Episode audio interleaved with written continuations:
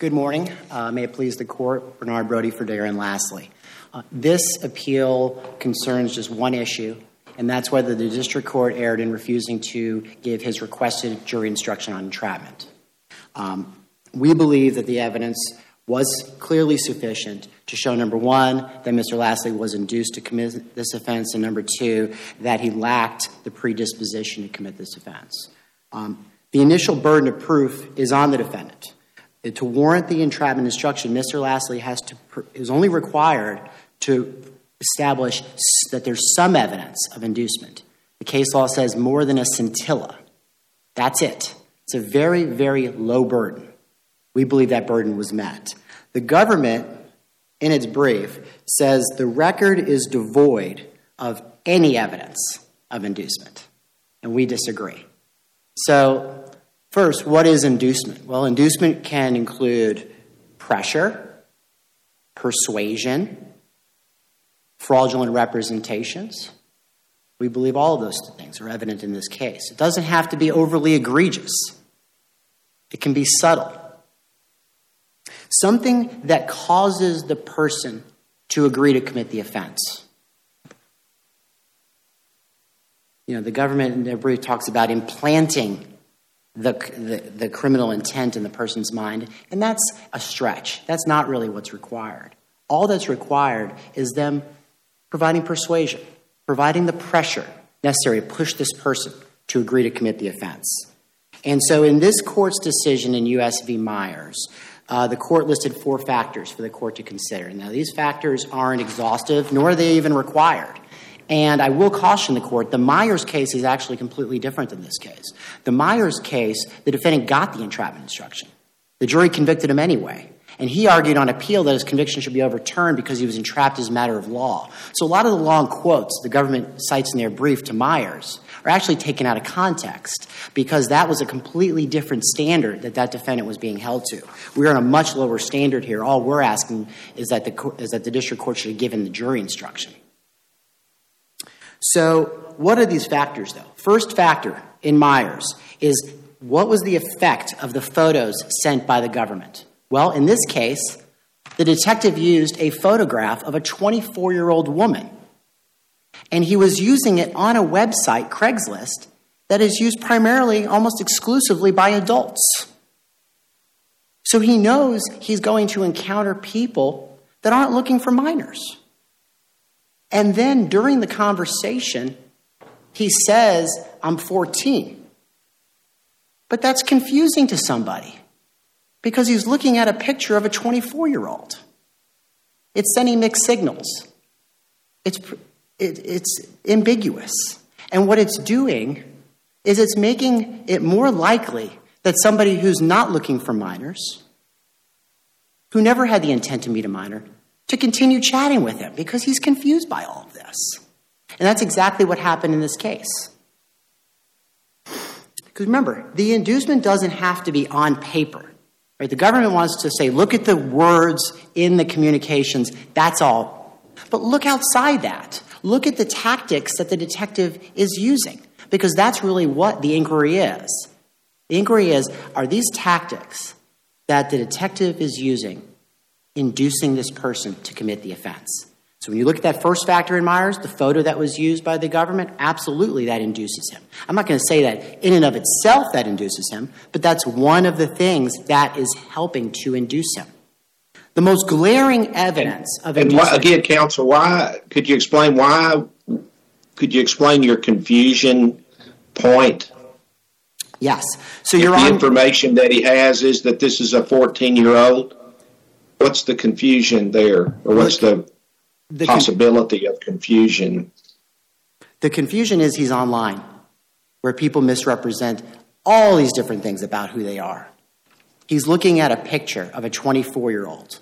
He's communicating with this person on a platform where there aren't minors.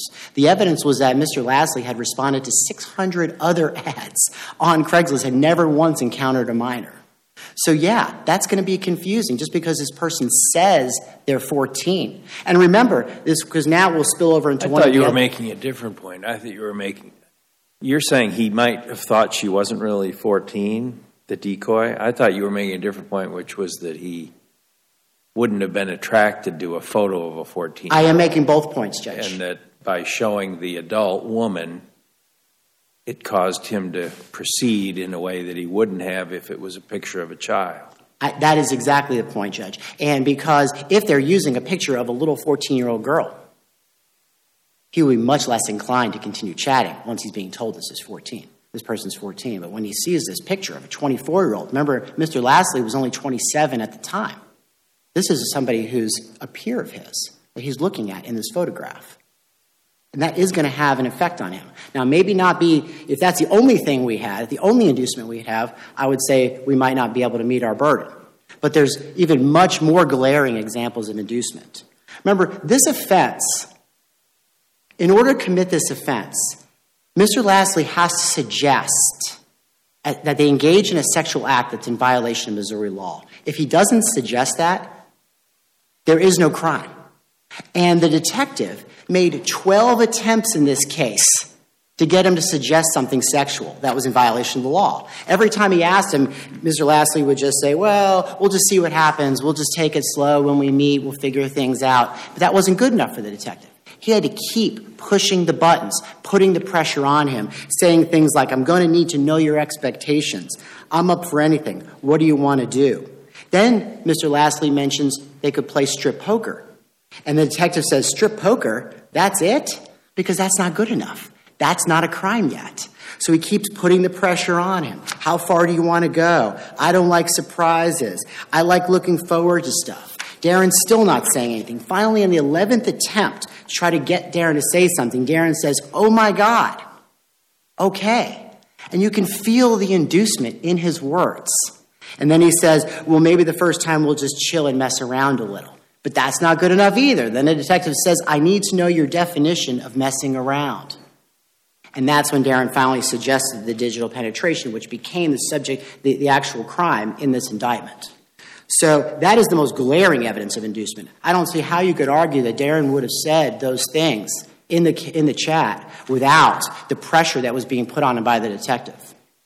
And lastly, the other factor in Myers was the girl being presented as sexually precocious. Well, this was a girl who said that she was a wild child who likes to drink her mom's wine, sneak out of the house. Right off the bat, she says she was attracted to older men and told Mister Lasley, oh, my God, you're so cute. Plus, she said she had sex with her mom's thirty-five-year-old friend. Even in the government's brief, it says, even if it could be said that the decoy um, was painted as sexually precocious, it was only to an extremely minor degree. Well, what does that mean? Either she's sexually precocious or she's not. And if she is, then that's the factor in Myers. I'll save my remaining time for well, that. We'll give you a little extra time. Why don't Thank you address you. predisposition? Because okay. that's uh, the government's argument, of course, that even so, if there's enough on inducement. Right. So so what the um, what the government is basically arguing is that if there's evidence of predisposition, then he's not entitled to the instruction. But that's not the law. The law is that the evidence of predisposition has to be beyond a reasonable doubt for him not to be entitled to the jury instruction. And it's confusing because they take a lot of this language from the Myers case and from these other what cases. Case, what case? I don't know how a judge would decide that in a pretrial ruling. What case says that? Young. Young? U S v. Young, six thirteen F three D, seven forty-seven. It says, once government inducement is established by the defendant with more than a scintilla of evidence, the burden shifts to the government to demonstrate beyond a reasonable doubt that the defendant was predisposed to commit the offense. So that would be a jury issue in your Correct. View. So there could be some evidence of predisposition. There could be considerable evidence of predisposition. But it's up to the jury to weigh that evidence. The only way the jury instruction is denied is if the proof of predisposition is beyond a reasonable doubt, so that no jury could ever reasonably conclude otherwise. And that's, I think, the biggest point here, because we have evidence from his computer, from his cell phone, from his tablet, that he had never communicated with minors. They had hundreds and hundreds of communications that he had with his online dating platforms. Not one of them involved a minor. Plus, there was evidence presented um, of, you know, character evidence of people that knew him for a long period of time, and nothing suggested that he had this predisposition. The only evidence of predisposition was the government's contention that he didn't hesitate, that he just willingly committed this crime without much inducement, which we disagree with. What the district court said, This was the district court's words. The district court said that Mister Lasley had an opportunity to abate, and he did not, and that he, quote, knew it was wrong, but he kept going. But what does that have to do with predisposition? I mean, no one abates when they get arrested in these cases. Everybody keeps going.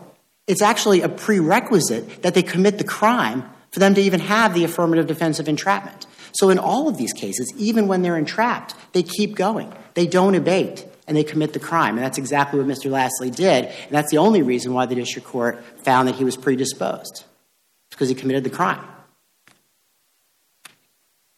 All right. Thank you for your argument. Thank you, Judge.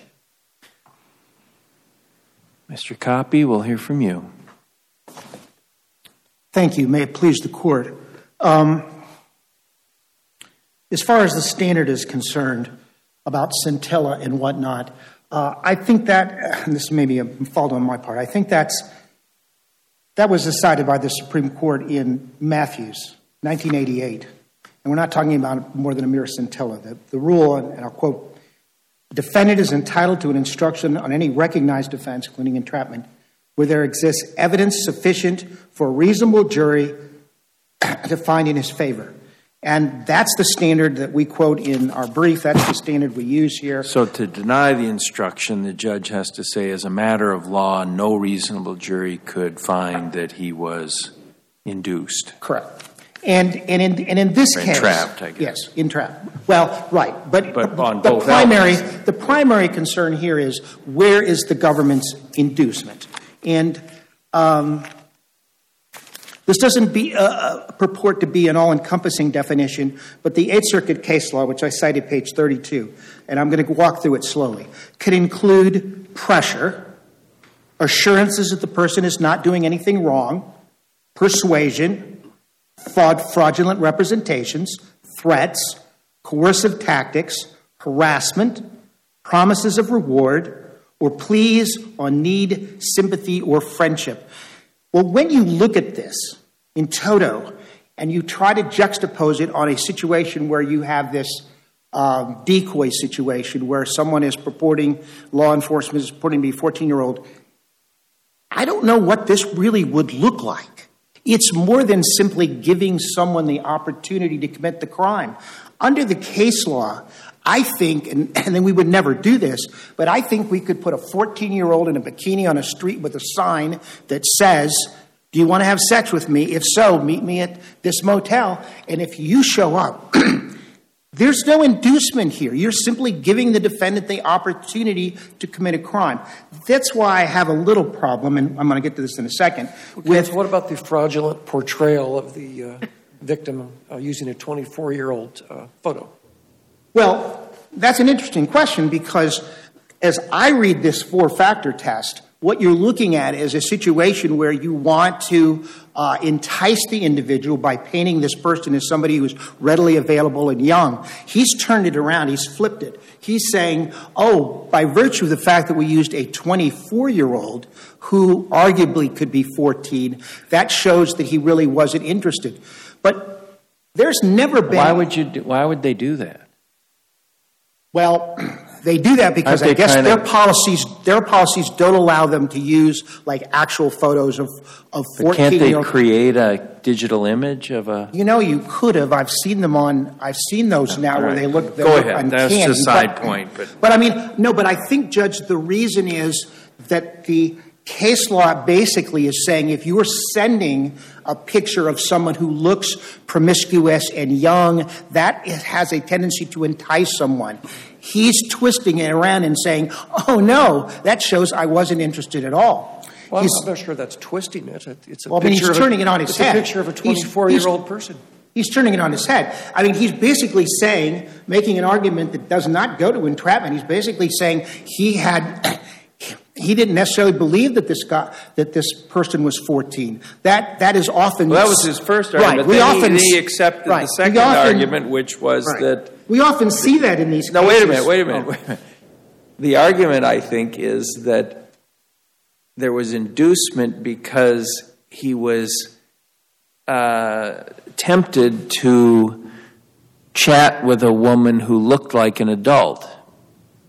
even though who was an adult right. in the picture. Right. Even though he obviously believes, as you look at these chats, he never had a single doubt that this was a fourteen-year-old. He bought it hook, line, and sinker. So any argument that he was confused, oh, no. There was nothing confusing about his guy's behavior.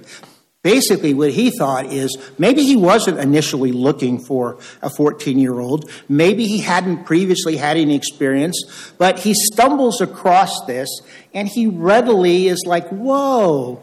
So the argument that he is pressured, now, I think both sides set out in their brief the, the back and forth. And if anybody there can find anything even remotely pr- pressure, I mean, basically what we did is we were working from something, and that was, um, I've got this at page three of my brief. It's something called the Internet Crimes Against Children, the I C A C Guidelines and Standards. And what it does is it operates essentially on this four-factor test. Now, I'm going to talk about that a little bit more. But so basically what they try their best to do, and, and Detective Evans here, or Deputy Evans, um, what we do is we make sure they make the contact first, which happened here. Uh, we make sure that we don't suggest sexual acts. We don't suggest meetings. We all leave that to him. Um, they picked a picture, again, that they thought, well, we don't want it too suggestive. So we, we, we've got an older person. They're not dressed provocatively. Could be a Facebook page picture. It could be a uh, LinkedIn picture. Um, not designed to get the guy all worked up. That was the whole point. And we don't suggest sexual activities. We let him do it. And so when you look at these... Well, you say I'm a wild child. Well, wild child... In, in the likes context, to, likes of, a, to, in the context right. of a website that often is designed to it's, meet right. sexual partners. Why right. is I mean, that... there has to be something that suggests to him that she might be interested in this, but you let him take it there. All right. For example, she made a reference to, well, we could play cards. And that's fairly innocent. But what does he turn it into? Strip poker. We didn't say that.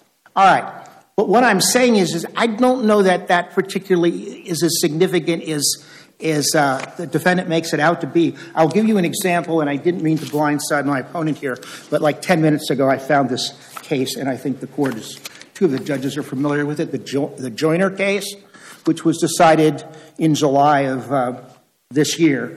And Joyner is a case that uh, I think Judge Shepard wrote. Um, and in Joyner, you had a situation where, um, in Joyner, I don't, sorry, I don't believe you have time to read it, but in, in, in Joyner, you had a situation where the the solicitation was for a, a prostitution-based website.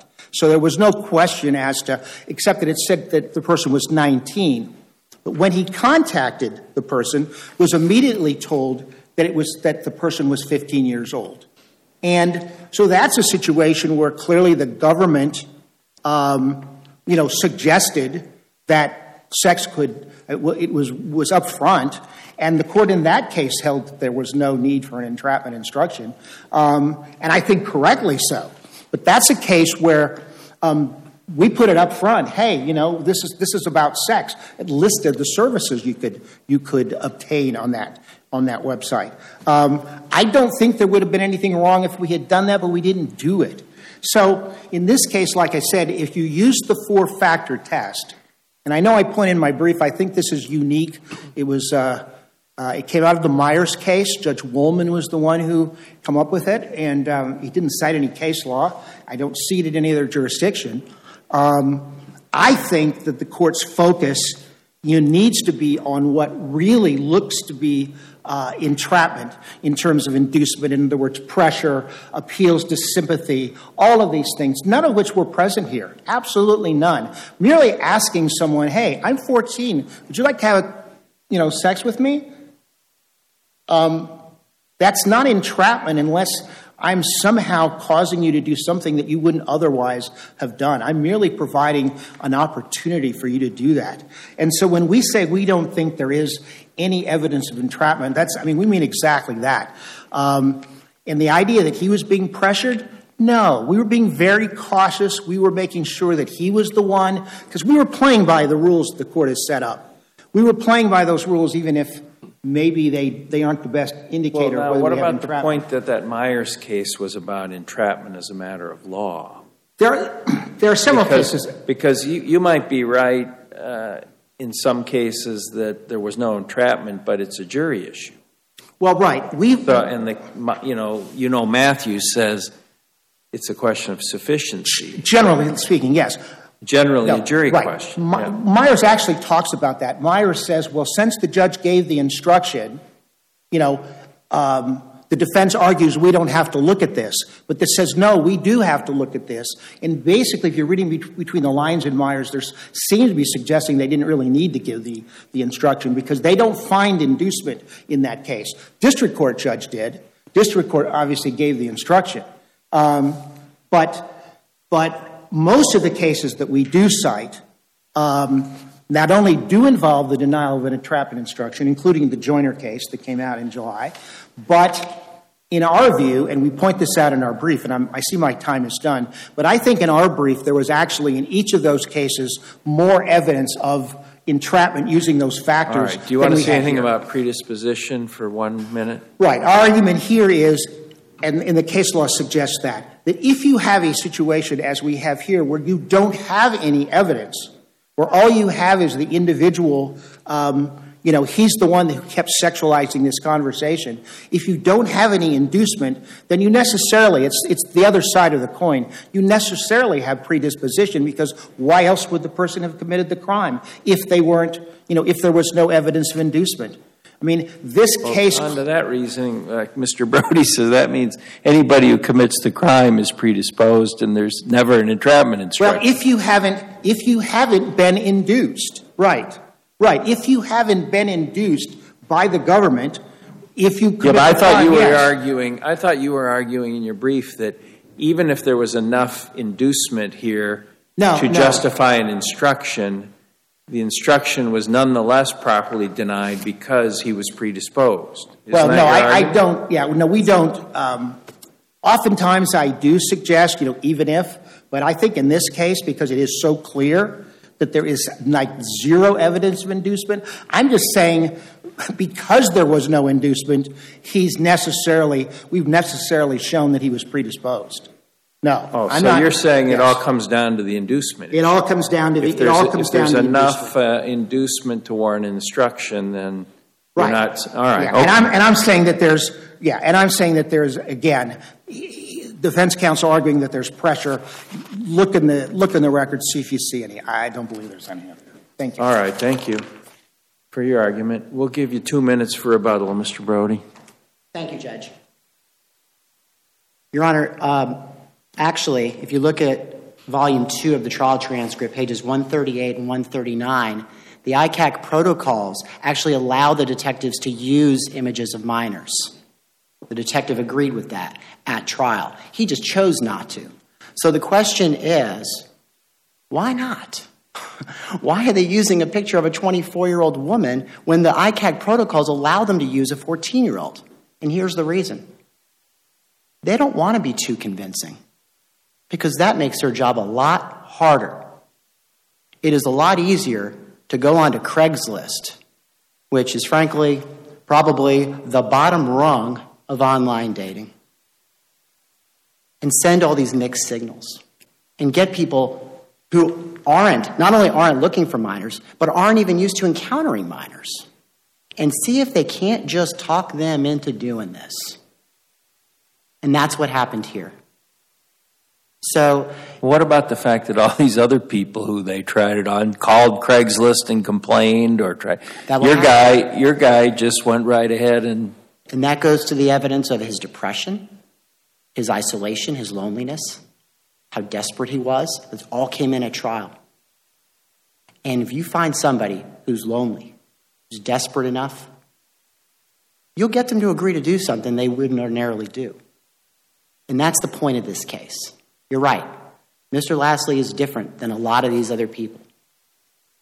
And that's why he was induced to commit this crime. Well, counsel, counsel the, you know, the only thing, the definitive thing, or the, the the distinctive fact here is the age, and and the only information that the appellant had about age was the definitive statement that this is a fourteen-year-old. And so I, I'm having some trouble, even, even though the photograph is of an older person, if the only information that he has as to age is the is that data that he was given, and that's fourteen, how how do you how do you make the leap to confusion? Because as Judge Colton suggested, this picture of a twenty-four-year-old, not only a twenty-four-year-old, but an attractive one. It's somebody who he's going to be attracted to, somebody that's going to keep stringing him along, keep him into the into the chat, in the communication, as opposed to walking away. If that was a real fourteen-year-old girl that looked fourteen years old in that picture, much more likely he would have walked away. And remember, this is entrapment. So he committed the crime. He believed he eventually he was talking to a fourteen-year-old. He believed he was going to meet a fourteen-year-old. But that doesn't negate the entrapment defense.